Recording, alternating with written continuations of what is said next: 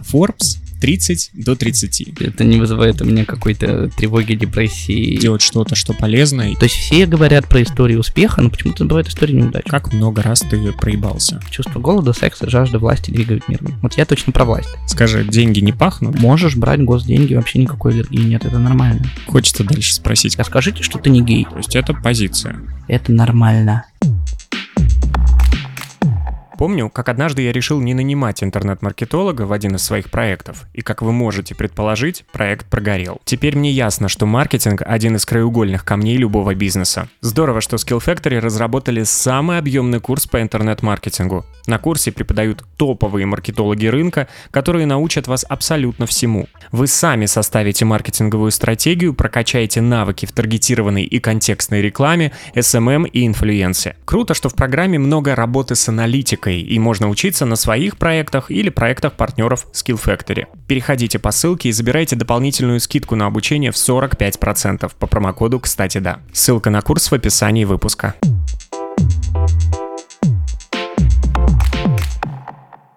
Всем привет, меня зовут Женя Лошак, и это мой подкаст «Кстати, да, о бизнесе». Я приглашаю предпринимателей, с которыми мы говорим об их проектах, развитии и мышлении. Но этот выпуск самый необычный из необычных. Мы записывали его на Бале, на вилле под открытым небом, поэтому я сразу хочу извиниться за лишние звуки. В гостях у меня сегодня Эдуард Гуринович, он в списке Forbes 30 до 30, а еще Эдуард Гуринович создал такие компании, как Кармани и Карпрайс о международном бизнесе, выживании после 24 февраля, как сложно предпринимателям наращивать социальный капитал в других странах и о многом другом мы говорим в этом выпуске. Может показаться, что долго и длинно, но поверьте, очень интересно и полезно. Слушайте, подписывайтесь и присылайте вашу обратную связь. Привет, мы начнем. Давай, знаешь, привет, привет. А, слушай, мы пытались с тобой на самом деле записать подкаст в Москве неоднократно. Потом ты принял участие в моем легком формате, к сожалению, который не продолжился, э, факапы, и поделился своим факапом. И вот мы уже находимся сейчас на Бале и пишем подкаст э, на вилле. Э, мы на улице, поэтому если вы слышите какие-то звуки, то мы сразу птичек, просим... Птичек, да, Мы сразу просим э, у вас э, за это прощение. Но просто представьте, что вы с нами на Бали, здесь на первом этаже бассейн, мы сидим на крыше, прекрасные виллы, 30 градусов жары у нас. А это что за звуки? Интересно сегодня будет подкаст. А, с чего Вертолеты летают. Вертолеты летают, да, вообще супер. А, с чего бы я хотел а, начать? Я, когда готовился к этому интервью, и э, несмотря на то, что я частично с тобой знаком, у нас общие знакомые, я зашел, значит, э, в Google и решил забить Эдуард Гуринович. И что же мне э, высветилось? Forbes 30 до 30. Потом, значит, я зашел в Инстаграм, думаю, что же у тебя в шапке профиля. А Forbes 30 до 30. Скажи, пожалуйста, как вообще тебе с этим? Ну, вообще спокойно. Ну, то есть это не вызывает у меня какой-то тревоги, депрессии и супер большой ежедневной радости тоже не вызывает. Это просто очень короткая, емкая а, такая лейбл, который сокращает дистанцию с теми людьми, которые со мной не знакомы. То есть ты представь себе, знакомишься с кем-то и говоришь, привет, там я Эдин Гуринович, и дальше начинаешь предприниматель, инвестор, сооснователь, бренды, а можешь просто сказать Forbes 30 до 30. И все такие, о, там Forbes уже что-то проверил, как каче- качество такое, знаешь, сокращенная ссылка. Угу. Вот Forbes 30 до 30 это такое универсальное в бизнес-среде сокращение э, твоей доменной экспертизы до там, скольки символов, не считал. Скажи, вот ты э, к славе как вообще в принципе относишься? Достаточно спокойно для меня пиар это скорее инструмент, а не ну, самоцель. То есть, если бы у была самоцель слава, ну, наверное, я бы уже много лет там вкладывал в тот же Инстаграм. Если ты в него заходил, там последняя фотография была, по-моему, в 2017 году. Мне просто интересно, а, потому что мы с тобой знакомы еще, не знаю, помнишь ты или нет, но мой продакшн снимал что-то для CarPrice очень давно, и э, мы как раз там снимали твою прямую речь. Это было, я не помню, что это за формат такой был, но я точно помню, как это было сложно тебе. Это было вообще тебе не свойственно, ты это не очень хотел делать, и э, это был какой-то написанный текст. Прошло несколько лет, уже и... много лет, давай честно скажем, 6. Да, это было еще э, CarPrice, а, да, когда ты возглавлял компанию, занимался операционным каким-то менеджментом. А, и сейчас ты запускаешь свой подкаст в YouTube, еще с видео, а, который называется «Основатели» с Денисом Кутергиным, фаундером и основателем Юду. Как ты вообще к этому пришел, что тебе вдруг э, нужно не просто даже голосом или текстом транслировать что-то и давать интервью журналистам, а еще и э, светить своим лицом? Ну, там не было какого-то такого ограничения светить лицом, не светить лицом. Подкаст «Основатели», который мы с Денисом запустили, он, на самом деле, родился из нашей собственной, скажем так, боли, когда после 24 февраля, скажем так, э, конструктивная, конструктивная, проактивная, позитивная позиция в медиаполе просто исчезла, связанная с бизнесом, конечно же. А почему она исчезла? А потому что мир бизнесменов поделился на такие две примерно равновеликие группы. Первые уехали, и по понятным причинам не, не видели себя смысла что-то вещать на российскую аудиторию на русском языке, у них нет таких целей, нет бизнес-задач. А, вторая группа, которая там все еще остается и делает бизнес, а, по разным причинам не хочет выступать в медиаполе, даже если не до этого были там очень сильные. А, по причинам того, что боятся получить осуждение, негатив, по причинам того, что репутационные риски настолько высоки, что либо одна, либо другая сторона будет тобой недовольна. А, потому что сложно выдерживать градус аполитичности публично. Ну, прям сложно. И, и создается ощущение, что бизнеса в стране больше нет. Все, никто про него не говорит. То есть он вроде бы как есть, но его нет. Такой mm-hmm. бизнес Шрёдингера. А, а как бы еще такая аналогия, которая позже пришла к нам в комментариях к нашему каналу, нас стали сравнивать с подкастом а, Елизаветы Осетинской э, «Русский норм», которая когда-то давно запускала проект с целью, ну, как я это вижу, да, я сейчас не ее мнение транслирую, свое, свое внешнее как зрителя, а, показать, что есть э, нормальные ребята из России с классным бизнесом, а не только с каким-то флером 90-х, негативными оттенками около госучастия. Что есть нормальные классные предприниматели. И вот они все еще есть, а про них никто не говорит. И с ними никто не говорит. И их ни один журналист не вытащит на какую-то беседу, потому что любой журналист сегодня в России это а, ну, скажем так, около госповестка, и я слабо себе представляю, чтобы кто-то из даже оставшихся предпринимателей в России охотно пошел сейчас на интервью большому российскому медиа. Ну, mm-hmm. потому что риски получить негатив в свой адрес, в адрес своего продукта настолько высоки, что проще не ходить. И мы создаем как бы альтернативную площадку в своем лице, пользуемся тем, что мы не журналисты, мы такие же, как и ты, мы такие же основатели. И давай поговорим вот про бизнес. Политику отложили. Мы не можем э, игнорировать фактор геополитической неопределенности. Мы говорим про риски для бизнеса, но мы говорим это в плоскости бизнеса и в плоскости окей, что поменялось, как поменялась стратегия, как э, прошли стресс-сценарии, какое будущее видите, куда идем, что делаем. Потому что дефицит позитивного контента, ну, он чувствуется, и хотелось этот дефицит как-то заполнить. И вот хочется показать, что несмотря на всю трагичность ситуации, разделение а, бизнес-среды на уехавших, оставшихся, все равно есть позитивная повестка создания ну, не менее классных продуктов.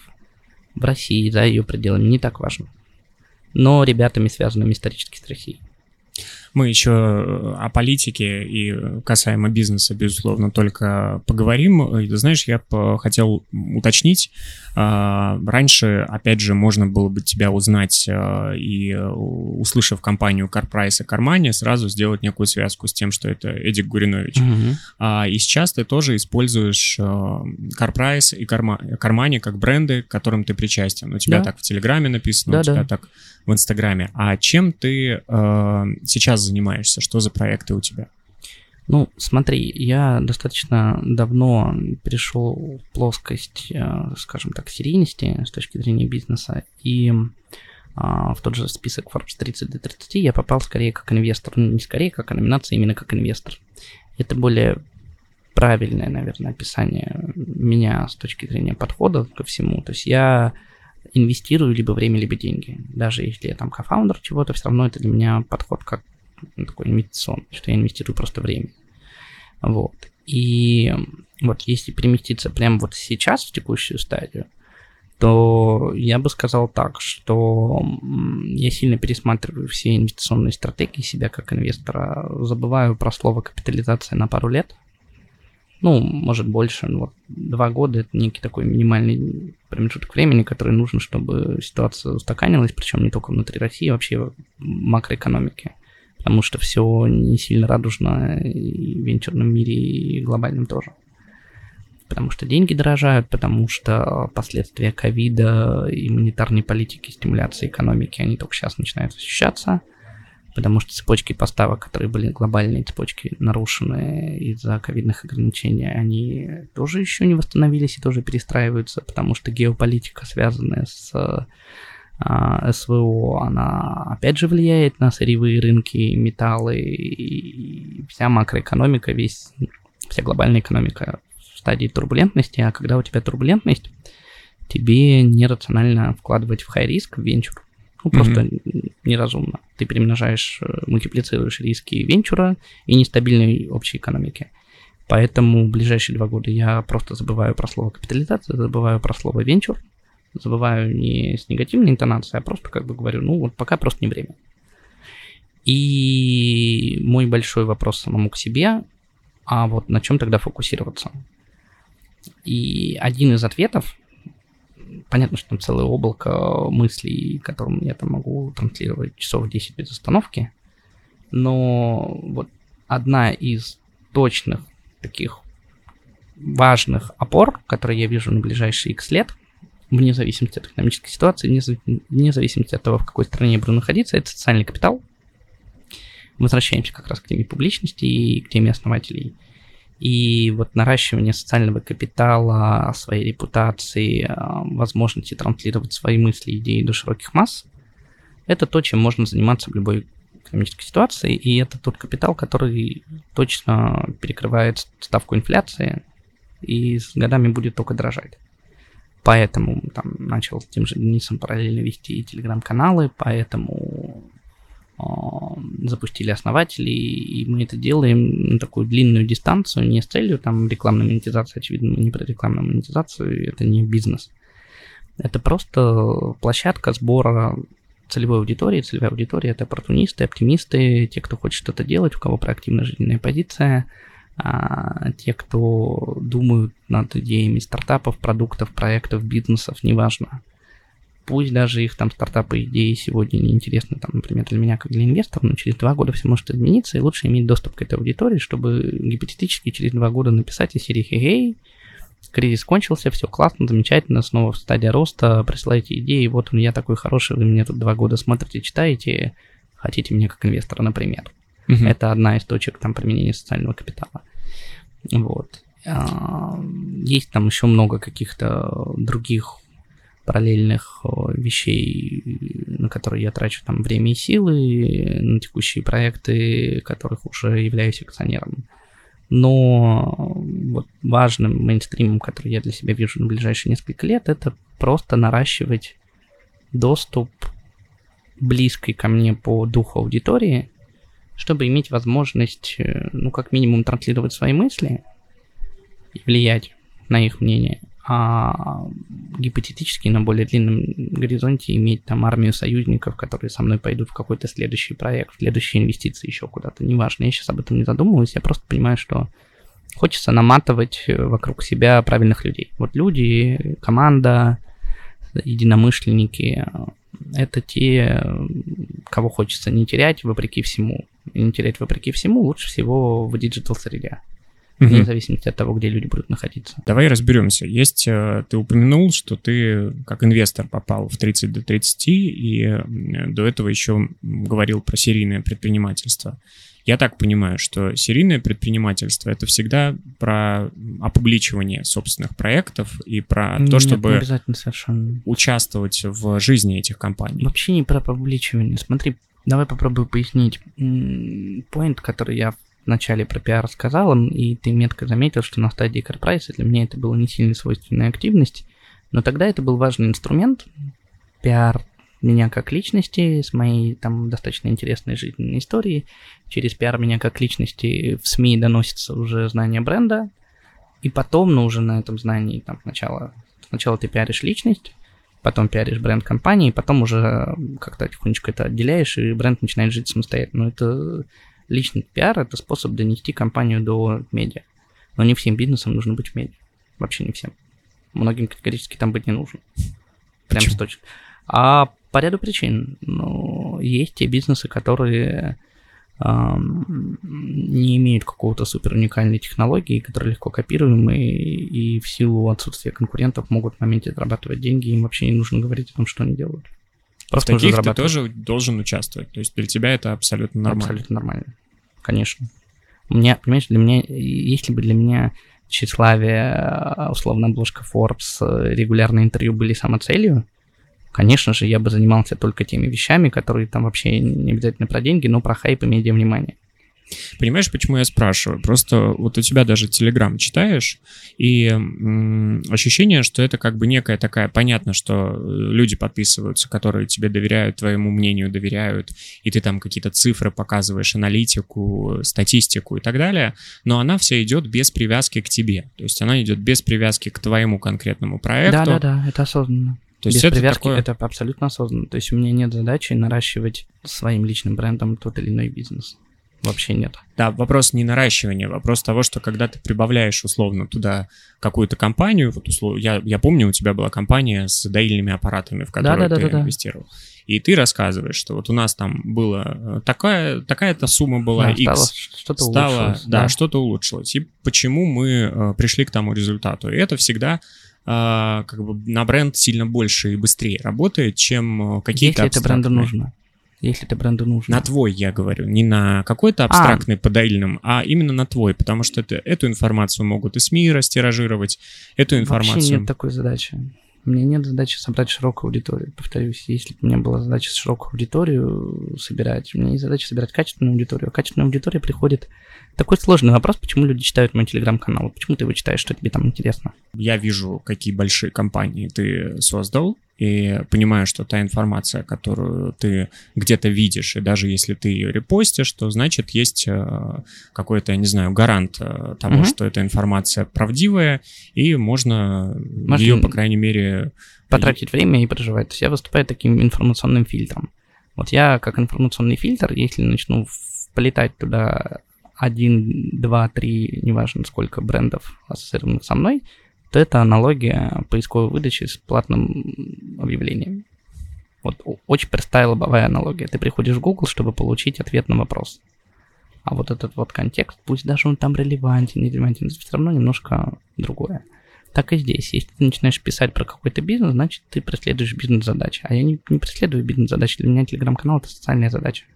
Mm-hmm. Нет задачи прокачать какой-то бренд, прокачать в том числе, и нет задачи делать вирусный контент для суперширокой аудитории. Потому что суперширокая аудитория мне не нужна. Мне нужна аудитория думающих людей, аудитория а, людей, которые разделяют мой подход к мышлению. Я, по сути, транслирую образ мыслей, то, что мне интересно, то, о чем мне интересно, а не то, что хотят все. Хотя с точки зрения подкастера там или а, блогера это не самый правильный подход. Самый правильный подход был бы перебрать те темы, которые лучше всего заходят аудитории, и только про это писать сформировать какой-то такой не знаю, там, лайфстайл-блог, э, инвестиционный блог, э, и про писать. Я постараюсь сейчас быть э, таким подписчиком, которому недостаточно той информации, которую ты выдаешь о себе, и э, собрать, скажем так, эту информацию на этом интервью. Вот э, мы уже упомянули, правда, не до конца сказали про некую разницу инвестиций и серийного предпринимательства. А какие компании э, сейчас у тебя в пуле, о которых ты можешь сказать, в которые ты либо проинвестировал, либо входишь в какой-то операционный менеджмент, и э, что это за компании? Ну, опять же, скажем так, в хорошем смысле слова, один из виновников э, попадания меня в список Forbes 30 до 30 как инвестора, это компания DeBrain. А, Леша Хохунов, Дима Мацкевич делали классный продукт с OCR, системой распознавания документов, э, классификации. По сути, они превращают некие такие сырые данные в виде скана либо фотографии в структурированные машиночитаемые данные и заполняют этим, этими данными а, поля во внутренних CRM-системах там, банков, финансовых учреждений, работают не только в России, там прошли Y Combinator в 2020 году, ну, то есть в целом по российским меркам супер успешная компания, которая вышла за пределы российского рынка.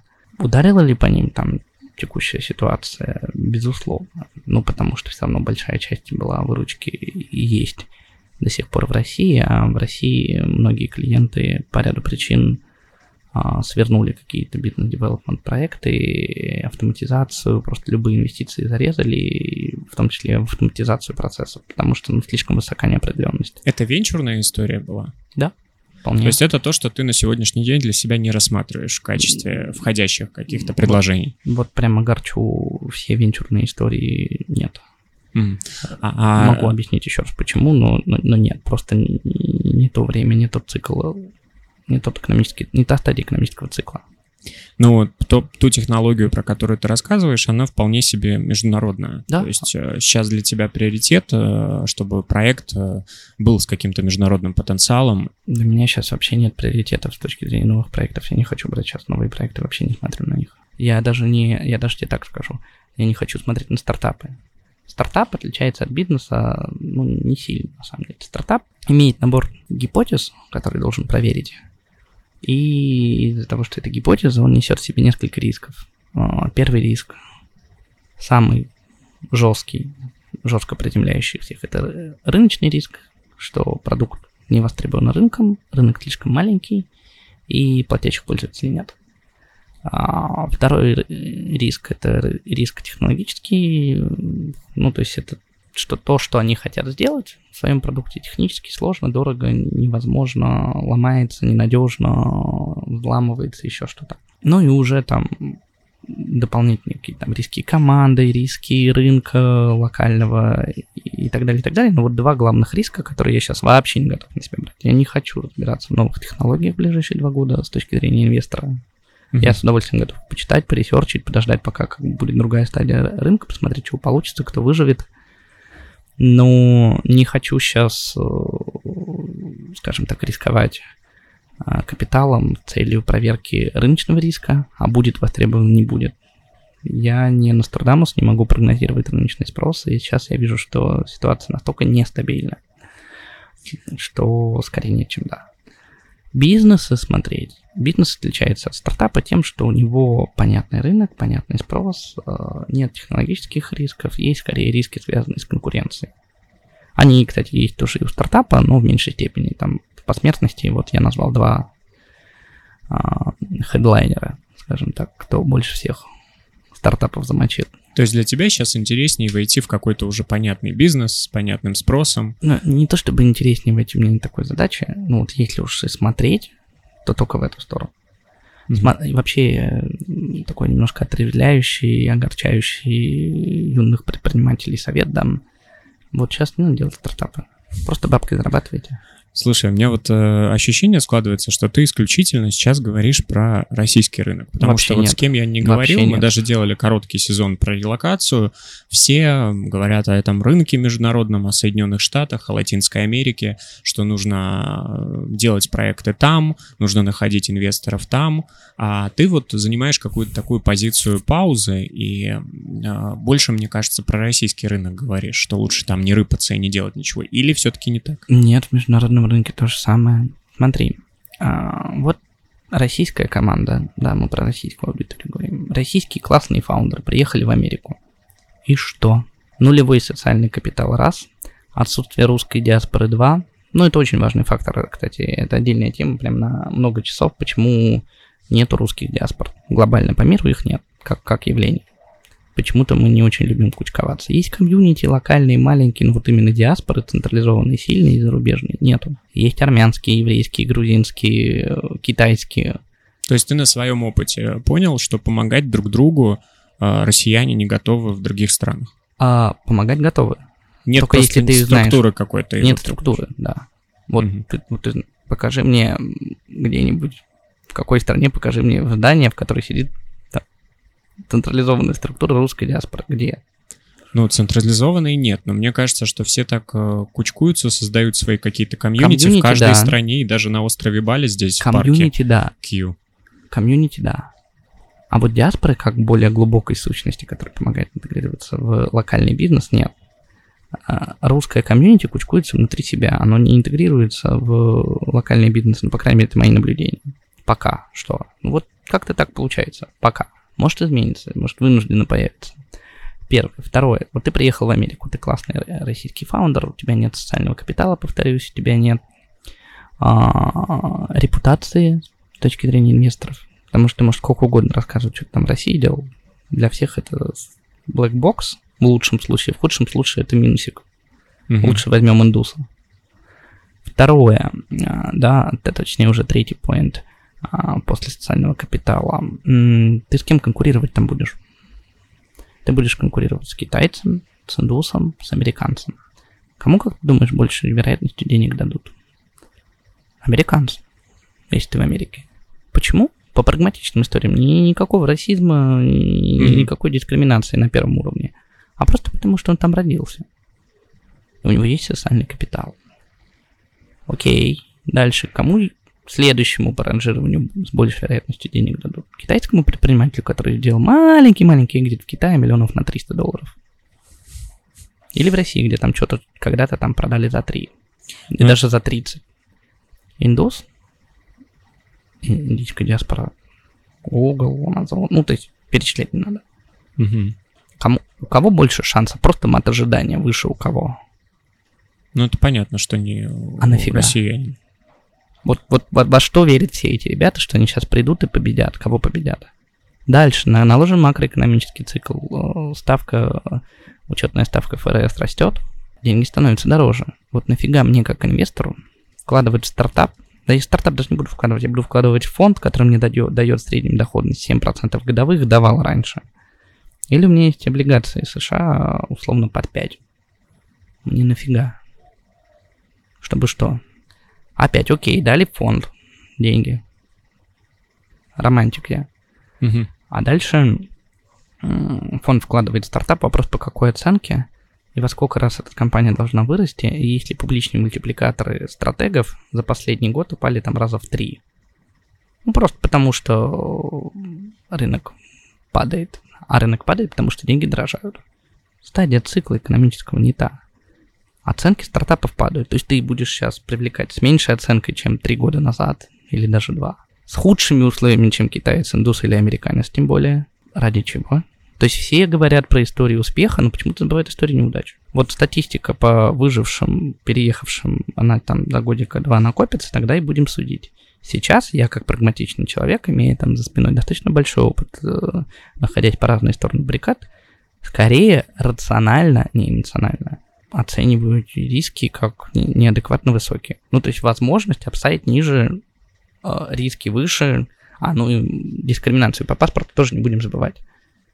Ты хочешь сопротивляться а, тому, что ну, как бы доказывать, выбивать свое место под солнцем, бороться за права русских эмигрантов в Америке и говорить, что ты нормальный, а не верблюд. Ну, мне кажется, что это все вопрос э, мечты.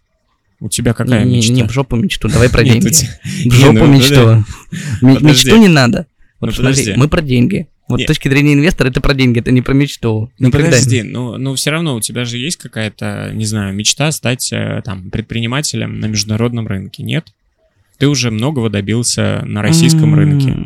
Давай так. Философский вопрос. Э, В деньгах ли счастье? Ну это тебе вопрос. Ну, вот, мне кажется, нет.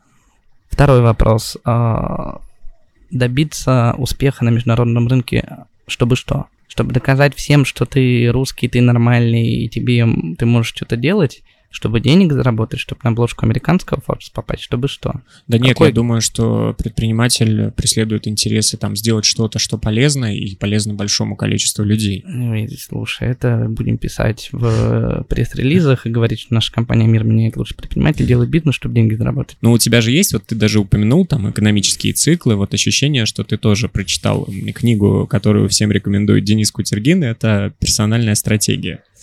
Да, конечно же. И вот, вот если говорить про мечту в качестве персональной стратегии, что у тебя сейчас? Персональная стратегия это то, что ты делаешь на 20 лет вперед, и в моей персональной стратегии точно не фигурирует слово международный бизнес или российский бизнес. Я хочу заниматься любимым делом, я хочу общаться с интересными людьми, я хочу жить в счастливой семье, я хочу ам, иметь классное окружение, и чтобы было не скучно. А бизнес международный, не международный, это просто один из инструментов достижения той аудитории, с которой ты хочешь общаться. Хочешь общаться с Илоном Маском, да, конечно, тебе легче это будет делать, если у тебя международный бизнес.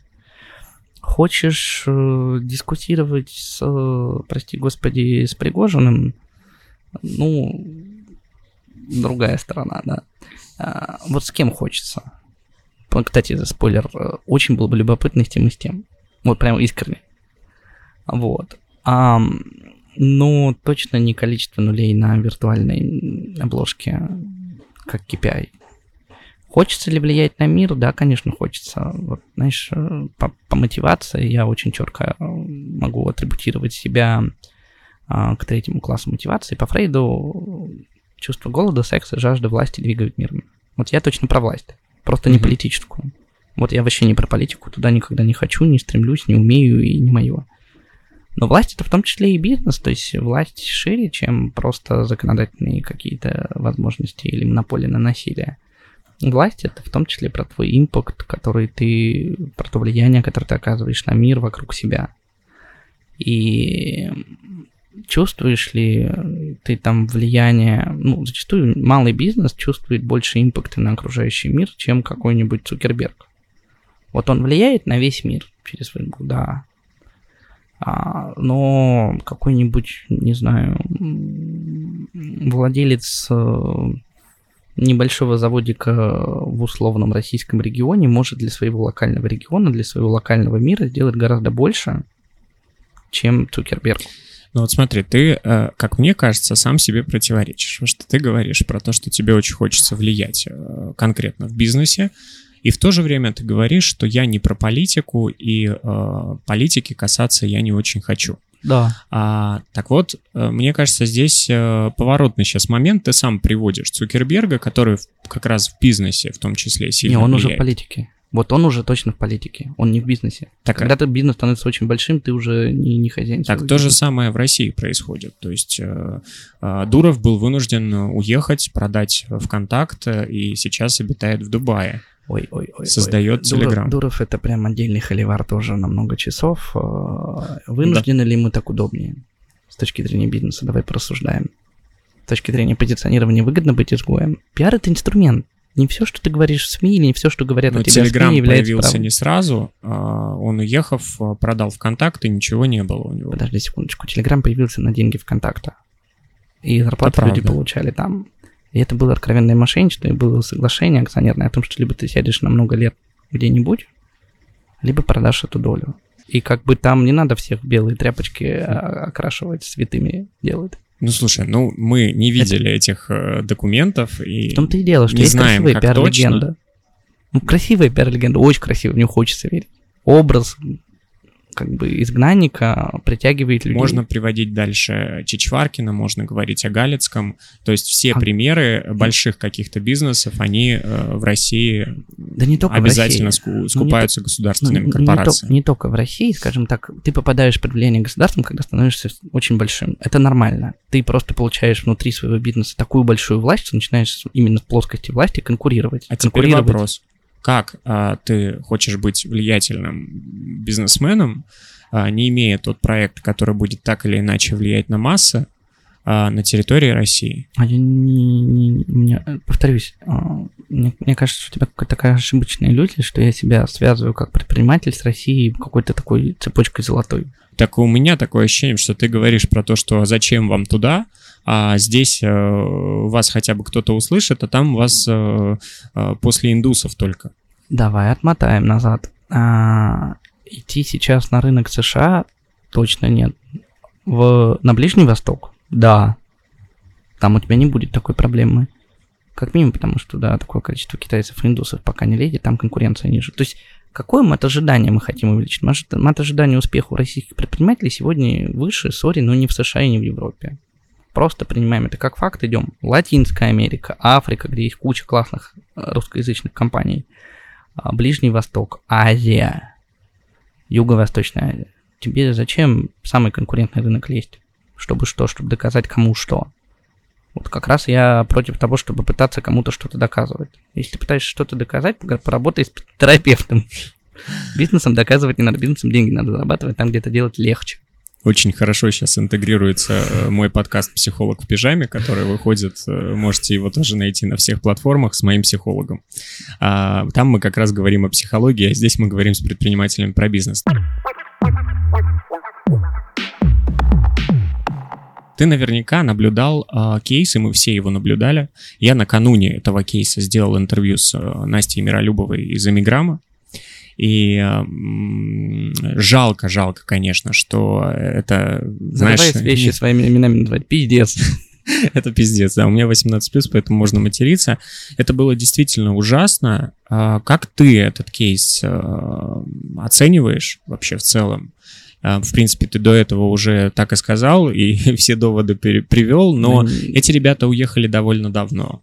Этот бизнес уже там, в- там нету русских инвесторов, то есть там есть... э, Да неважно. Вот я не хочу просто доказывать, что русский паспорт это клеймо. Просто не хочу. Если мне нужно будет кому-то доказывать, что русский паспорт это клеймо, то мне проще там не работать. С этими людьми. Вот те, кому я должен буду доказывать, что я не верблюд, я просто делаю вывод, что окей, вычеркиваем потенциально какую-то интересную стартап-экосистему. Просто вычеркиваем. Ну, Там есть не исключения, должны- там есть нормальные люди. Но общий фон сейчас скорее говорит о том, что раздутая в медиа истерия, скажем так, общественного осуждения, ее быстро не остудить.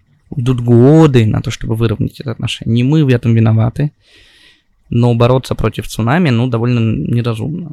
Вот представь себе, извергается вулкан тут на Бали. Можем бежать, пробкой затыкать? Ну, конечно, можем. То есть ты хочешь сказать, что участие в этом проекте, в котором они получили, должны были получить и выиграли приз, а, было ошибочным? Изначально, с точки зрения пиара, маркетинга и вообще в целом в нынешней ситуации сразу после... Ну да, это было довольно наивно, я не считаю это ошибкой. Э, Вообще нельзя осуждать чужие ошибки. Это не ошибка, ошибка это стало только постфактум, и то не уверен, что это ошибка. Они, как нормальный стартап, боролись за любые возможности. Это не ошибка. Но это иллюстрация того, что нужно быть готовым к такому отношению. Если кто-то готов к такому отношению, пожалуйста, продолжайте мазохизм, дело добровольное. Надо ли пытаться кому-то доказывать? Ну, как бы, можно быть матерью Терезы и доказывать, что я нормальный, я хороший, и через свой личный кейс потом как-то влиять на, на общественное настроение в адрес э, владельцев русского паспорта, россиян. Кто-то хочет потратить свою жизнь на доказывание, что мы нормальные. Ну, мне хочется общаться с теми людьми, кто считает, что есть умные и глупые, а там глупые уже делятся на все остальное. Вот просто не хочу. Ты уже в, про факап про свой рассказал в подкасте факапы э, и рассказал, что тебя обманули с документами. То угу. есть э, ты получаешь некую отчетность как да, инвестор, да, да. и эта отчетность была полностью поддельная. Угу. Ты продолжал финансировать, доверяя угу. ребятам. А, сталкивался ли с подобным ты не раз? И э, как сейчас ты пытаешься себя обезопасить, чтобы впредь такого не происходило? Ну, ты знаешь, э, парадоксально, ну, как бы увеличивая контроль над фаундерами, над отчетностью, ты базово перестаешь доверять людям. И очень сложно найти баланс адекватного контроля и доверия. Потому что если ты инвестируешь на ранней стадии, ну, как бы там, если ты еще и контролировать будешь, то функция контроля будет жрать столько времени фаундеров, которые не могут тратить на рост, что кажется это неразумно. Поэтому если ты заходишь на раннюю стадию, ты как единственный твой способ защиты — диверсификация. Все. Больше никак. Да, наверное, стал чуть более избирательным, но радикальных каких-то телодвижений, изменений, ну, то есть а, анальный зонд фаундерам не вставляем с передачей геопозиции и трансляции всех э, доходов и расходов. Ну а вообще вот э, как этот фильтр можно сформировать? То есть условно а, тебе нужно получить три какие-то рекомендации от каких-то ну, Ой, уважаемых это людей. Это, это, это как, это, как это у тебя работает? Это, это очень сложный вопрос. А, я же не фонд с пайплайном, где обязательно нужна сделка. Тем более, что в ближайшие два года у меня вообще не стоит э, задачи хоть хотя бы какую-то одну сделку найти. Скорее, наоборот, позиция, а давайте понаблюдаем. И лучше проверка максимально долго находиться в стадии внешнего наблюдателя за бизнесом, и только пройдя длинный цикл внешнего наблюдения, прийти к ним и сказать, а вот давайте. Вот такая условно оптимальная стратегия, которую я вижу на текущий момент. Можно и два года наблюдать. И наплевать, что более высокая оценка, но ты снижаешь свои риски. Вообще у меня сильно изменилось отношение к рискам за этот год. Прям очень сильно. Ну, за прошлый, получается, уже за 22 год. То есть если я, в принципе, много лет транслировал свое видение, что я супер хай-риск чувак, а, то, наверное, скушав два опыта с ковидом, а потом со СВО, могу сказать, что так, ладно, хватит. Переоцениваю свою модель оцен... ну, как бы отношения к риску и говорю, что ну, какое-то количество времени я готов не брать дополнительных рисков вообще. Меньше рисков, легче спим. И это не значит, что я перехожу в какую-то консервативную стадию и начинаю покупать недвижимость и жить на, да, ну, на, на аренду. Нет. Это просто нужно принять, что сейчас стадия рынка, когда пусть дальше падает. Вот когда упадет, и когда начнет расти, и эта фаза будет там макроэкономически долгосрочной, вот тогда будем заходить. Тогда будем заходить без дополнительного опыта горьких э, потерь, без э, потерянного времени, денег, э, крепкой нервной системы.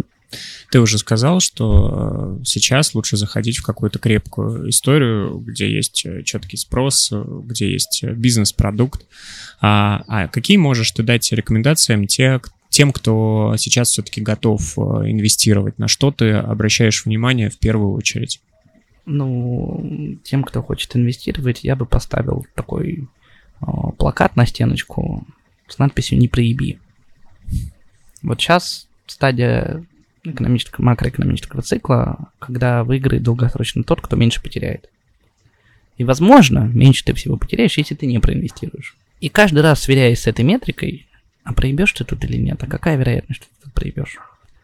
Задайте себе по каждому проекту, по каждому стартапу, по своему бизнесу пять вопросов, пять причин, почему это стартап или бизнес может закрыться. Вот когда ответили на все пять, после этого снова взвесьте, а все-таки хотите, несмотря на эти пять вариантов, почему он закроется. Вот если все-таки да, вот только тогда уже думать, как там безопаснее структурировать сделку, как там защититься, там разложить на транши, что угодно. Но сохранение капитала, мне кажется, это такой важный навык, который полезно имплементировать даже в инвестиционной деятельности. А за последние два года как много раз ты проебался? Ой, дофига. Я, честно говоря, не, не, не, не, пересчитывал, но из того, что в голову приходит, из таких каких-то факапов, там в 2020 году по факту а, плавно закрылся проект близкий.ру, потому что во время ковида, ну, близкий.ру это был агрегатор, а, такой Uber для сиделок, когда для пожилых людей можно было заказать сиделку на там не, не длинный период, там, не знаю, на час, на два, на несколько дней, там, на неделю. А, и во время ковида очевидно, что пожилым людям боялись пускать посторонних, несмотря на там сертификаты вакцинации и так далее, и так далее. И просто рыночный спрос из-за ковида убил бизнес. Я не могу сказать, что это прям единственная причина, но такая одна из основных, которая просто фундаментально удушила проект. А можно ли было об этом заранее думать? Ну, конечно, нет. Но таких ситуаций, которые могут убить любой бизнес, я могу поперечислять, исходя из своего опыта, очень много. И как бы, еще одним таким советом инвестиционным 100% не складывайте все в одну корзину. 100%. Вот это интересный проект, про который ты говоришь, э, про близкие. А э, сейчас огромное количество э, госпроектов, госконкурсов, где ты можешь получить на свой IT-проект. Это в, приоритете сейчас, безусловно, понятно по какой причине, чтобы удержать IT-специалистов и компании в России. А для тебя приемлемо сотрудничество с государством? Получение грантов, получение каких-то конкурсов, за которые ты должен начитаться, и в целом ты там ничего им не должен больше. Ну, это иллюзия, что ты можешь отчитаться за конкурсы грант. Абсолютная иллюзия. Ты как бы отчитался перед э, организацией, которая дала тебе грант. А потом не очень предсказуемым э, раскладом будешь еще гипотетически можешь еще отчитываться перед прокуратурой и Следственным комитетом. Ну, ты, мы, мы, сейчас э, в негативном контексте. Я просто Нет, знаю тех, ты, кто ты вполне получить. себе отчитывается, даже за какие-то небольшие проекты. А. Может быть, как раз ключевое здесь небольшие. Мне кажется, здесь не важен размер. Просто нужно морально быть готовым и закладывать свою финансовую модель в такой риск, что через три года к тебе может прийти некий контролирующий орган, который вообще никак не связан был с грантодателем. Ты получил грант от правительства Москвы, а придет тебе налоговая условно. Но это если и ты просто должен закладывать это кост на такую отчетную проверку. Ну, слушай, вот близкий РУ, это, или там, я не знаю, как у вас это был, а, это такой проект э, на грани э, вполне себе социальный. Абсолютно да. социальный. И, и вы могли бы... Офигенный, вот прямо сейчас, когда меньше риски ковида, огромное количество платежеспособной аудитории молодых ребят уехали из страны, а у них родители остались, и они, скорее всего, будут супер готовы достаточно много платить, зарабатывая за рубежом, платить, чтобы как-то обеспечить комфортную жизнь оставшимся родственникам пожилым. И сейчас, да, офигенный момент его перезапускать. Ну, я имею в виду, что это социальный проект, и можно действительно с большими какими-то городами заключить контракты, потому что ты можно, знаешь можно, про можно. проект «Московское долголетие». Да, да, да, да, да, да. Там ты все эти проекты. Прям можешь брать госденьги, вообще никакой аллергии нет, это нормально. Ну, то есть, смотри, ты бизнес. Почему ты разделяешь, что условно, это нормально участвовать в европейском конкурсе стартапов с призом миллион евро, а, в виде инвестиций, правда, там, ну, тем не менее. А от того, чтобы получить льготный кредит, сейчас не буду говорить про грант, льготный кредит, чтобы максимально близкая налоги была, от э, корпорации малого среднего, поддержки малого среднего бизнеса. Че плохого? И то, и то ресурс для твоего бизнеса. Ты как предприниматель должен брать любой доступный тебе ресурс, абсолютно любой. Дает государство деньги, чем больше государство дает тебе денег, больше бери. Но ну, Можешь день... сэкономить на налогах легально? Экономи. Скажи, деньги не пахнут? Что такое понятие «деньги не пахнут»? Ну вот есть... Э, накануне вышло интервью у Гордеева с Кукушкиным. Я понимаю, что это человек совершенно не из твоей сферы. Это актер, э, режиссер там и так далее. Э, актер Гоголь-центра.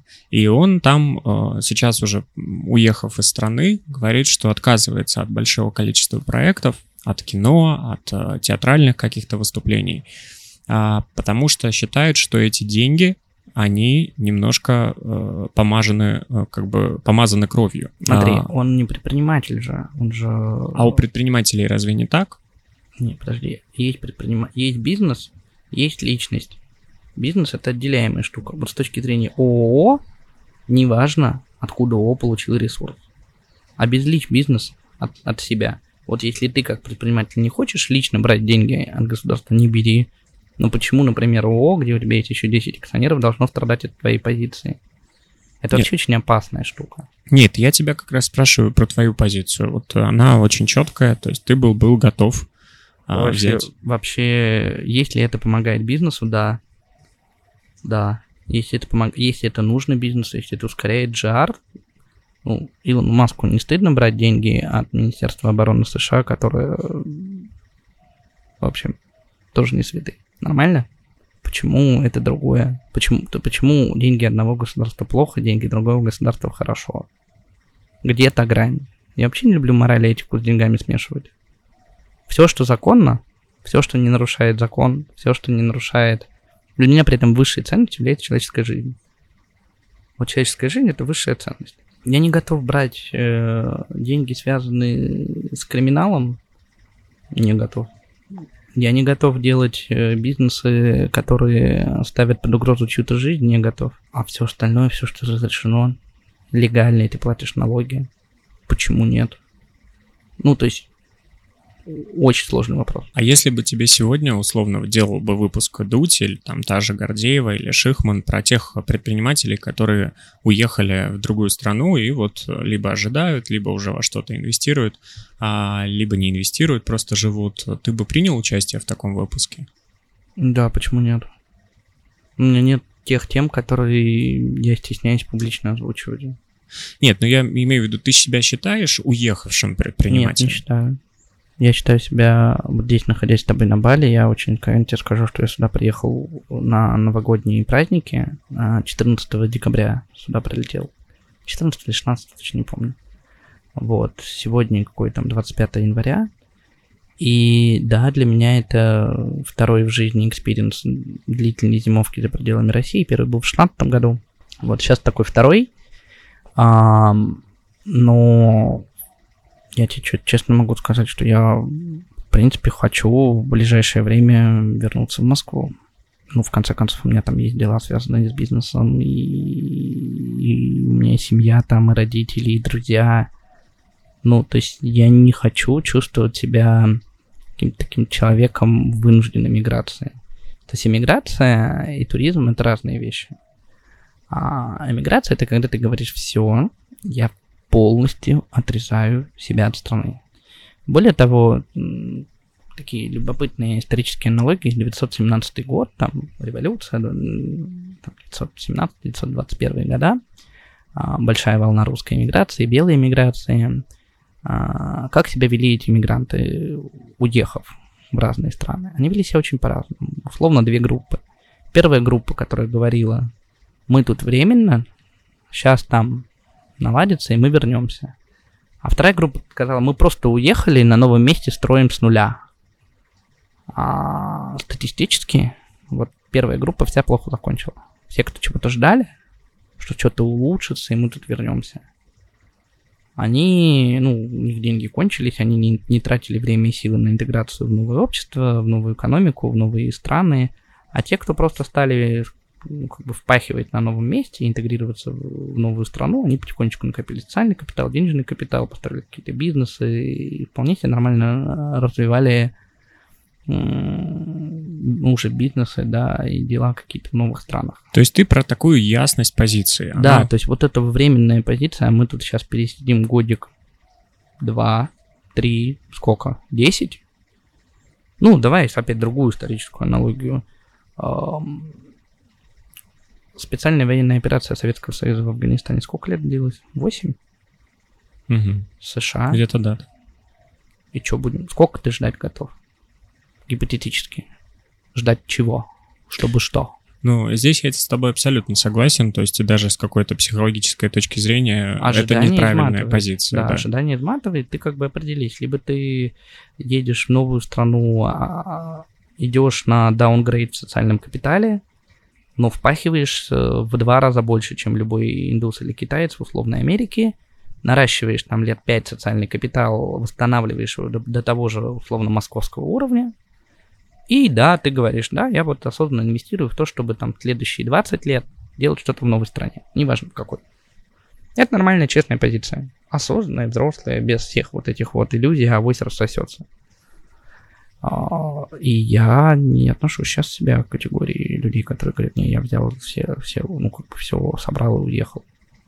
Нет. У тебя большое окружение, бизнес э, предпринимателей там э, и вообще в целом людей, которые что-то и запускают, и уже запустили они, многие разбросаны по разным странам.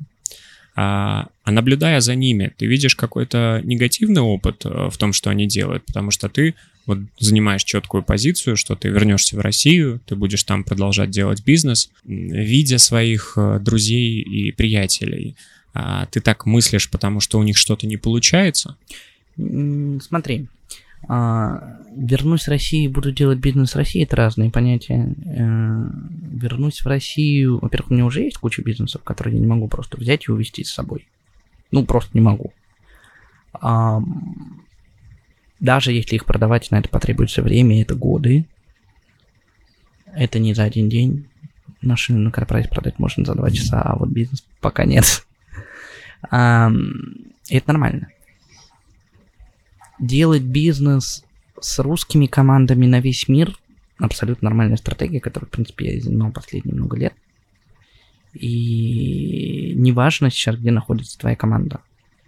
Вот вообще не важно. Вот место территориального расположения главного офиса сейчас, опять же, спасибо ковиду, больше не играет вообще никакой роли. Ты можешь из любой точки мира делать глобальный бизнес по каким-то критериям сейчас в моменте есть экономическая выгода делать с российской командой из России. Я могу даже обосновать. Огромное количество э, западных компаний, связанных с IT-разработкой, ушли, кого-то увезли, а кто-то по семейным причинам не может уехать. У них рынок труда оказался с точки зрения разработки перенасыщен. А классных ребят, кто может их собрать, и сказать, вот мы тут новую прикольную штуку делаем, реально мало, потому что еще и предприниматели уехали. В принципе, конкуренция снизилась. Можно цинично рассуждать. Можно это использовать? Можно. Буду ли я так делать? Не, не знаю. Ну, то есть я просто пока обрисовываю поляну возможностей, скажем так. А, возможно, в какой-то геополитической ситуации нужно будет вывозить эту компанию, команду из России для того, чтобы привлекать, например, западные деньги. Допускаю такой расклад. Опять, нелегко рассуждать, да, я очень честно тебе могу сказать. У меня есть наличие второй паспорт израильский, и я как бы могу показывать синенькую бумажку. Если, ребят, все нормально. Угу. Не у всех такие возможности есть. Но тоже совет всем предпринимателям, если можете получать вторые, третьи, пятые паспорта, вот сколько дают, столько берите. Вот сегодня мир настолько поляризуется, фрагментируется, что похоже, что скоро надо будет иметь там 3-4 паспорта, просто чтобы везде иметь возможность быть своим. Это очень грустно для меня, как человека с глобальным мышлением, там, гражданина мира. Но мне реально очень грустно смотреть на то, как э, происходит разделение некогда глобальной сети интернет, про то. Грустно наблюдать, как э, разваливаются какие-то торгово-экономические связи, формируются новые альянсы. Да, это, с одной стороны, возможность, с другой стороны, ну, вот просто эмоциональное чувство грусти, что что-то рушится, оно присутствует. Как предприниматель ты должен быть просто к этому быть готов и иметь возможность использовать там ну, какой-то арбитраж, да, на, на стыке этих разных рынков. Чем больше у тебя будет э, глобальных международных связей, тем ты более конкурентоспособен. Очевидно. И отрезать себя от России это просто потери части социального капитала, это нерационально. А вот сегодня вынуждают многих предпринимателей больших, там, можно привести в качестве примера такую как компанию, как Яндекс, а, вынуждают озвучить свою позицию. То есть весь мир а, буквально канцелит тех, кто не озвучивает эту позицию. Ты вот все интервью... Это тоже пиздец. Это такой же пиздец, как с конкурсом на миллион евро. Почему кто-то должен озвучивать политическую позицию из бизнеса? Какого черта? Почему я должен высказаться, люблю я мясо, я вегетарианец или нет? В чем отличие? Почему? Это все равно, что сказать, а скажите, что ты не гей. Или наоборот, скажи, что ты гей. Вот для меня это такая же плоскость. Какого черта? Ну, давайте как-то это разделять. И большинство людей категорично занимает позицию, а нет, вот давай-ка ты будешь соответствовать всем требованиям. Эко-френдли, будь добр, толерантным э, и, и правильной религии, Ну, в принципе, можно уже звездочки клеить. Чем? Не, ничего не напоминает. Ну, хочется дальше спросить, как ты относишься к движению МИТУ и э, Black Lives Matter? Как бы, что... Конечно, и ты должен к ним относиться однозначно так. А если ты так не относишься, то что? То ты другой. И вот это социальное одобрение и радикализация общества по принципу свой-чужой, а, кластеризация его, это всегда было, в принципе, но какой-то период времени мне казалось, что общество настолько гипертолерантно, что можно быть кем угодно, если ты там просто умный, классный чувак. А накладывать дополнительные фильтры, а вегетарианец ты или нет, ну, блин, не хочу. Но сегодня как позиция? Либо ты вообще молчишь, либо ты говоришь, и как бы тебя сразу разбивают на две категории. Да, поэтому я политику не комментирую. Сегодня ты активно комментировал политику. Я тебе В том-то и дело, что нет. Ну, то есть смотри, у меня нету политической оценки происходящего. Вообще. Нигде. Совсем. Ну, я мне... говорю, ситуация печальная. Нет, мне понятна твоя спорить? позиция, потому что в целом, э, озвучивая на примере бизнеса, ты уже как бы дал четко понять, что тебе э, все равно, и ты продолжаешь э, работать на этом рынке, потому что отказываться от того социального капитала, который у тебя есть, от команды русскоязычной, ты не готов. То есть это позиция. Это не политическая позиция. Она не, ну, для это многих это, это политическая позиция. Ну, вот то есть... те люди, для кого это политическая позиция, честно, у меня большой к ним вопрос. Прям очень большой вопрос. И что? Ну, то есть, я не боюсь осуждения с их стороны, а значит, с этими людьми по каким-то причинам у меня будет не складываться бизнес-отношения. Если они на основе этого будут делать вывод, а, ну, мне жаль что кто-то так поверхностно будет судить. То есть я занимаю максимально, знаешь, такую плюрализм мнений. У всех мнения разные. Я готов защищать право любого человека высказывать любое мнение. И это не значит, что человек плохой. Это значит, что у него вот такое мнение у меня может отличаться. Это нормально. А вот э, если, например, сегодня тебе, тебя поставят перед выбором, либо ты четко озвучиваешь свою позицию, либо ты лишаешься израильского паспорта. Я понимаю, что Израиль так не сделает, там, Все, в целом там на можем территории... не рассуждать, Израиль так не сделает. Потому что нормальные, адекватные люди ценят людей. А какая у них позиция, это уже вторично. Ну, то есть, очень, очень странный гипотетический вопрос. Ну, он не очень странный, потому что рано или поздно ситуация может поменяться, и мне было интересно, как бы ты ответил на вопрос, от какого паспорта ты бы отказался. У меня точно нет намерения отказываться ни от одного, ни от другого паспорта. Я родился в России, я а, учился в классной школе, у меня а, огромное количество любви, благодарности. Не могу сказать, что к стране, к стране сложно родину любить. Я вообще не понимаю понятия родину любить. Родина это что? Вот Хабаровский край, при всем большом к нему уважении, не хочу обидеть его жителей. Я там никогда не был, я не понимаю, что это, я не могу абстрактно любить Хабаровский край, хотя это часть России. Я, я могу любить э, там, Петербург, Москву, города, в которых я провел много лет. Могу любить каких-то людей, могу быть им благодарным. И так статистически получилось, что многие из них граждане России. И почему я должен отказываться от паспорта, который получил, родившись в Советском Союзе? Это не то, что мы выбирали. Ну, объективно. Это все равно, что сказать, я больше не буду белым человеком, буду... Кто-то и так раньше делал. Как бы. Только наоборот. Ну, я. Ну, то есть, блин, я не хочу жить в обществе, в котором тебя будут делить. Вот прям не хочу. Вот прям совсем не хочу. Вот с этим я готов бороться на любых уровнях, неважно в какой стране. В России, не в России, везде. У тебя есть какое-то бизнес-образование? А что такое бизнес-образование MBA? Я не получал экономическое э, финансовое образование высшее у меня есть. У меня даже незащищенная кандидатская по инвестиционной стратегии страховых компаний есть. Ну, знаешь, есть сейчас такие всякие э, и нетворкинг, комьюнити, там SLP, вот куда входит э, а, ряд предпринимателей, нет, а, и там проходит внутри такое обучение, каждый друг друга учит. Как ты к такому формату, в принципе, очень, образования? Очень хорошо отношусь к такому формату образования. Лучший способ учиться, учиться у других людей. У тебя был, была такая возможность?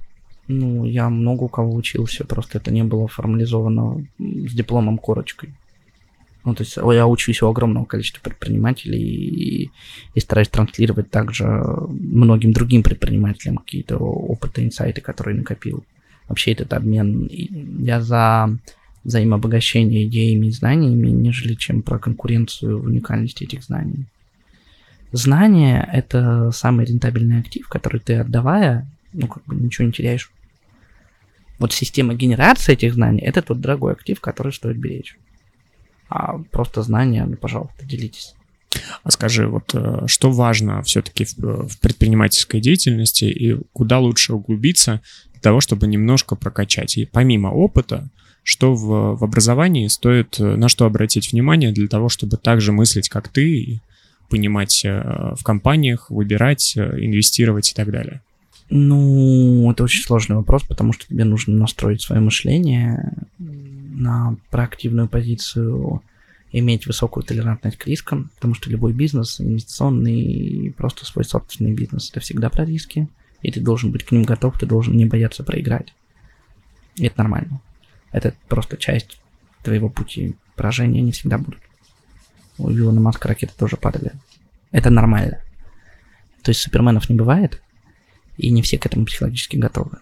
Вот как, как бы, как быть психологически готовым к поражениям, э, как э, научиться грамотно оценивать риски, собирать команды, а, это все про мышление и про опыт. То есть ты не можешь пройти какой-то курс ускоренный, даже за пару лет, и собрать в себя опыт десятилетнего предпринимателя. Просто нужно 10 лет пахать лучше какие-то типичные ошибки избег, ну, как бы избегать, но стадия лернинга, ну, как у маленьких детей, ты не можешь теоретически на учебнике научить ребенка ездить на велосипеде. Вообще не можешь. А какие, как ты считаешь, важные качества, которыми должен обладать предприниматель? Я помню, мы с одной моей знакомой, э, с нашей общей э, подругой обсуждали, и я говорю, О, а как же Эдик э, там общается с иностранцами, так много у тебя здесь иностранцев? И она говорит, «А, он знает пять слов, но э, так ими умело управляет, что он может общаться абсолютно с кем угодно. Во-первых, изменилось ли твое отношение, э, как бы твое, э, твои познания в английском языке, и что это за такой навык, который помогает тебе в коммуникациях? Ну, мне кажется, это, конечно, лег, легкое утрирование. Я действительно, с точки, ну, с точки зрения обсуждения бизнес-тематики, могу свободно с кем угодно общаться на английском, с точки зрения разговорного языка бытового для понимания юмора и нюансов мне его явно не хватает. А это, ну, это неплохо, не хорошо, это как есть. И ну, это было несколько лет назад, мы ну, это, это обсуждали. Было лет 6, да, это было лет 6, наверное. А, я просто, наверное, принял как факт, что даже если ты выучишь на уровне нейтива английский язык, тебе потребуется такое количество англоязычного контента и контекста считать, то лет 10, да, ты, ты проинвестируешь и будешь понимать, наверное, самое сложное понять юмор иностранный. Такое тонкое, тонкая материя, тебе нужно пасхалки все знать, те же сериалы, мультики пересмотреть, даже мультики. Тебе нужно mm-hmm. начать смотреть детские мультики, чтобы понимать, а к чему там отсылают в этом сериале. Ага, вот к этому мультику, а ты понял шутку. Mm-hmm. Не посмотрев этот мультик и смотря этот сериал, ты такой, типа, what the fuck? Что, блядь? Не понимаю. Вот. И э, надо или не надо инвестировать 10 лет э, на потребление англоязычного контента, вопрос сложный. Но для того, чтобы тебе коммуницировать по бизнесу, тебе столько инвестировать не нужно. Это очевидно. Если ты хочешь только на языке бизнеса говорить, это довольно легко. Я верю в то, что человек там с около нулевым знанием английского языка за 6-9 месяцев может выйти на уровень э, свободной легкой коммуникации по теме бизнеса. Ну, по какой-то своей доменной экспертизе точно. А какая твоя вот эта образовательная рутина? Что ты читаешь, что ты смотришь, вот как из чего складывается? Как много ты читаешь в течение Я дня? довольно много читаю. Основной источник потребления контента, скорее всего, YouTube и телеграм-каналы. Есть англоязычный YouTube, есть русскоязычный YouTube. Мне легче смотреть субтитрами. Ну, силу того, что на слух мне сложнее воспринимать произношение, но в ютубчике есть субтитры англоязычные нормально. Телеграм-канал, вот примерно как ты сказал, что есть там довольно широкое облако людей, которых я считаю некими экспертами в своих э, индустриях, доменах, и чему мнению я готов там доверять, прислушиваться в силу их социального капитала, репутации в моей голове. И я с удовольствием читаю их мысли, перевариваю, синтезирую. И вот такой мой основной источник ленинга. Это первая, ну, такая цифровая плоскость, да, телеграм-канал YouTube. А вторая плоскость, это, конечно, личное общение. То есть ты просто много общаешься с разными предпринимателями, слышишь, что у них происходит, что у них растет, что у них падает, что у них получается, что у них не получается, где у них а, что изменилось в их бизнесе, что там либо дало провал, либо наоборот дало рост.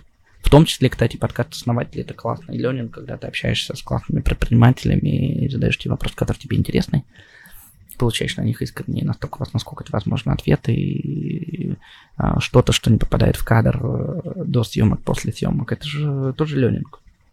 Угу. Это то MBA, который ты не купишь ни за какие деньги. А вот э, такая ниша, как инфобизнес, которая уже несколько лет гремит, и сейчас вполне себе вырисовывается, что в перспективе Эдуард Гуринович также будет выходить на какой-нибудь инстадиум или на какой-нибудь инстапрожектор, э, где говорят о том, как быть э, классным предпринимателем с высокой капитализацией, в том числе и социальной. А рассматриваешь ты вообще этот рынок э, для себя, какой-то инфобизнес, который ты можешь построить на себе персональный, и, не знаю, собирать лавры после успеха основателя, если он будет? Так, тебе отвечу. Разделю два рынка. Есть рынок теха, прикладных хард-скиллов, а есть, э, ну, блин, мы как раз с Максимом Спиридоновым в основателях много говорили про инфобизнес и никак не можем понять для себя вот тонкую грань теха инфобизнеса.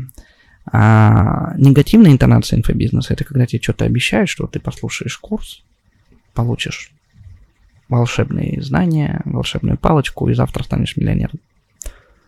А, к такому инфобизнесу отношусь негативно, однозначно. К инфобизнесу вида... А давай я тебе расскажу на своем примере, как строить PNL-ку. Отношусь вполне нормально а, потому что понятно, что у меня там есть какой-то опыт, и, и наличие этого опыта увеличивает гипотетическую стоимость этих знаний делает их более авторитетными. Нормальное. Ты мне сейчас приводишь пример пошлого позиционирования. Мы тоже с Максимом Спиридоновым записывали подкаст, и я там его спросил, то есть насколько ему будет приемлемо рассказать людям о том, что он летает на частном самолете. И для него эта история неприемлемая. Но на самом деле это лишь инструмент, который манипулятивным образом привлекает людей, которые также хотят летать на частном самолете или э, будут жить все это время там с туалетом во дворе. Понимаешь, то есть это элемент Нет, я манипуляции. Я не про позиционирование, не про, не про маркетинговые инструменты, когда ты своим лайфстайлом демонстрационно показываешь, что вот хочешь быть как я, покупай мой курс. Это я не, не осуждаю, не одобряю, я просто вижу так же, как ты описал, вот, просто маркетинговые инструменты, все понятно. Ты витрина своего курса, ну и вперед. А кто хочет, как ты, пойдут и купят. Хорошая, нормальная вирусная реклама. Ничего в этом плохого нет. Это просто затраты на рекламу. Можно так это рассматривать. А, при этом я точно могу про себя сказать, что я не сторонник э, показной какой-то роскоши. И вот я вот сижу, вот у меня футболочки простые, и как бы вообще ничего не, не выдает. И это нормально. А, мне не хочется внешними атрибутами выделяться, хвастаться. Я скорее про то, что давайте я лучше похвастаюсь своей эрудированностью. Смотрите, в моем каналчике дохренища темы. Я это знаю, и то знаю, и вот это, и вот то а, это мне более лестно внутренне, если про мое тщеславие говорить. К теху вернусь. Рынок теха для меня, кроме того, что это стало кровавым океаном, для меня это еще какой-то такой очень фантомный рынок, потому что я не вижу рынка знаний, я вижу рынок мотивации. Рынок знаний, ты можешь любые знания бесплатно в Ютубе найти. Можешь лекции Стэнфорда прочитать, просто у тебя мотивации не хватает, тебе нужно доплатить это тысячу рублей в рассрочку Тинькофф, а для того, чтобы тебе те же самые лежащие в бесплатном доступе знания за твои же деньги тебе же красиво упаковали а, под соусом иллюзии выбора, вот выбери из 10 университетов. И вот тот, кто изобретет какую-то технологию принудительной мотивации, которую можно масштабировать и продавать, тот построит следующий триллиард, триллиардный бизнес. Слушай, ну я вообще считаю, что как раз вот эта систематизация знаний в перспективе из-за того вообще глобального интернета, который мы сейчас имеем, и той большой информации, которую не проверить, и довольно сложно ее проверить, а именно структуризация и э, систематизация этих знаний, дальше мы их и будем покупать. То есть это быстрее... Ну, ты можешь бесплатно взять лекции Стэнфорда. Ну, come on, но ты не веришь тому, что они хорошо это систематизировали? Нет, ты говоришь, что они систематизировали, ты можешь взять. Я имею в виду, что вот в целом можно было вообще обойтись без курсов, и вообще обойтись без каких-то там спринтов.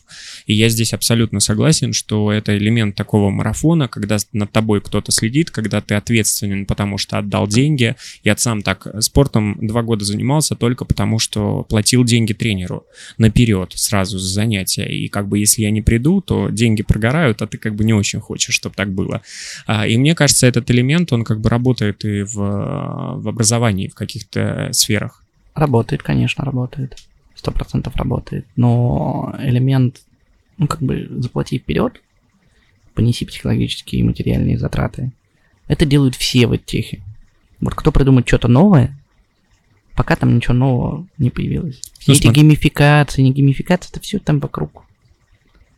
Ну смотри, вот э, условно твой, э, ты создаешь свой курс, и этот курс э, через какое-то время вот каким-то образом оказывается в открытом доступе. А, пиратство, да, которое активно развито, мне кажется, абсолютно везде. Ты как к этому будешь относиться? Теперь твои знания в открытом доступе, теперь тебе за них не платят. Ну, я, наверное, поэтому никогда не буду записывать курс. Вот я точно не про курс. Гипотетически, где мне интересно работать, это мне работать one-to-one с индивидуальными кейсами, и это такой, знаешь, а, не масс-маркет. То есть делать курс за 30 тысяч рублей про что-нибудь я не буду. Не потому что я пират боюсь, просто мне неинтересно. Вообще неинтересно самому интересно, не драйвит.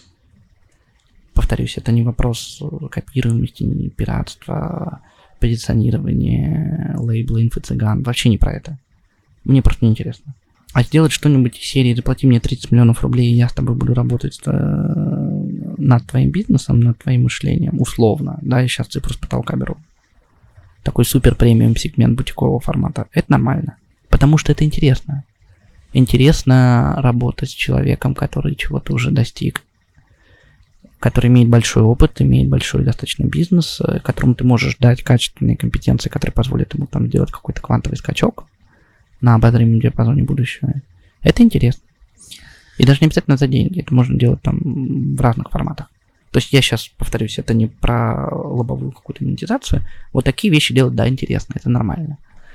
И сюда, да, сюда можно идти, сюда иду, пробую, экспериментирую, потому что я уже много лет а, пробовал в формате и а, менторства к стартапам, и адвайзинга в разных моделях, и бесплатно, и где-то опциончики, где-то доли, а, разные форматы. То есть для меня это такое направление ленинга. Тут интересно. Потому что ты тут чувствуешь свою персональную, ну, как бы персональное влияние, на конкретный бизнес. А когда ты продал, продал курс, ты не понимаешь, что там вообще, что там, что там. А вот не имея этой обратной связи, не хочу. Вебинарчики массовые тоже делать не хочу.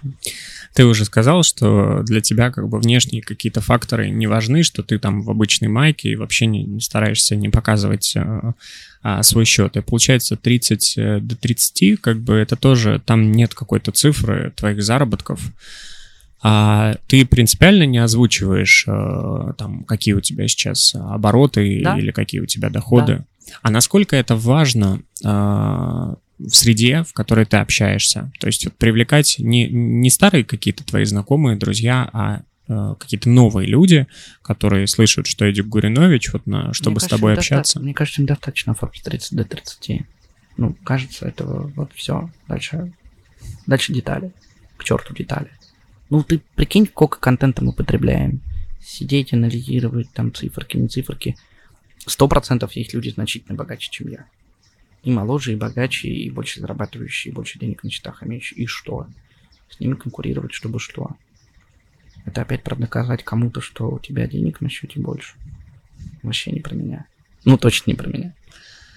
Если бы сегодня Илон Маск собирал команду предпринимателей из разных стран, и понятная позиция Илона Маска даже в нынешней ситуации, он э, никак не отрезает э, какую-либо связь э, с Россией и так далее. И вот он обращается на российский рынок, выбирает а, тебя и предлагает тебе полететь на Марс для того, чтобы вы, может быть, не колонизировали его, ну хотя бы долетели туда. А согласишься ли ты, примешь ли участие в этом? Скорее нет, чем да. Почему нет? Ну, потому что это билет в один конец, э, и лавры э, первого колониста Марса это то, что на Некрополе будут писать, а что-то как-то я пожить еще хочу. Вот серьезно. То есть э, это те риски, которые бьют по моей базовой безопасности, базовой ценности жизни. Это чтобы, чтобы что? Чтобы полгода подготовки к полету про тебя все по всему миру писали. И ты расточил лучик славы. Нафига? Не, спасибо. Спасибо тебе за этот разговор. Нет, за что я старался быть максимально откровенным. Повторюсь, у меня нет каких-то аллергий, запретных тем. Наоборот, для меня очень большая личная такая, знаешь, социальная миссия. Мне хочется делиться мыслями, сомнениями, наблюдениями с большим количеством начинающих предпринимателей, а для того, чтобы показывать им сильные и слабые стороны возможности, показывать риски, показывать точки роста, и чтобы люди не боялись делать. Мне важно, чтобы бизнес а, продолжал развиваться вопреки всему, потому что все, что есть вокруг нас, на Бали, в России, где угодно, это все делают бизнесом. И вот чем больше предпринимателей будет, тем лучше. Чем больше будет людей, которые создают ценность продукт вокруг себя, пусть даже не глобально, тем лучше. Спасибо. Хочется, чтобы этот оптимизм не пропадал. Надеюсь, что люди будут оптимистично воспринимать наш новый выпуск. Пусть подписываются, ставят лайки и пишут свои отзывы.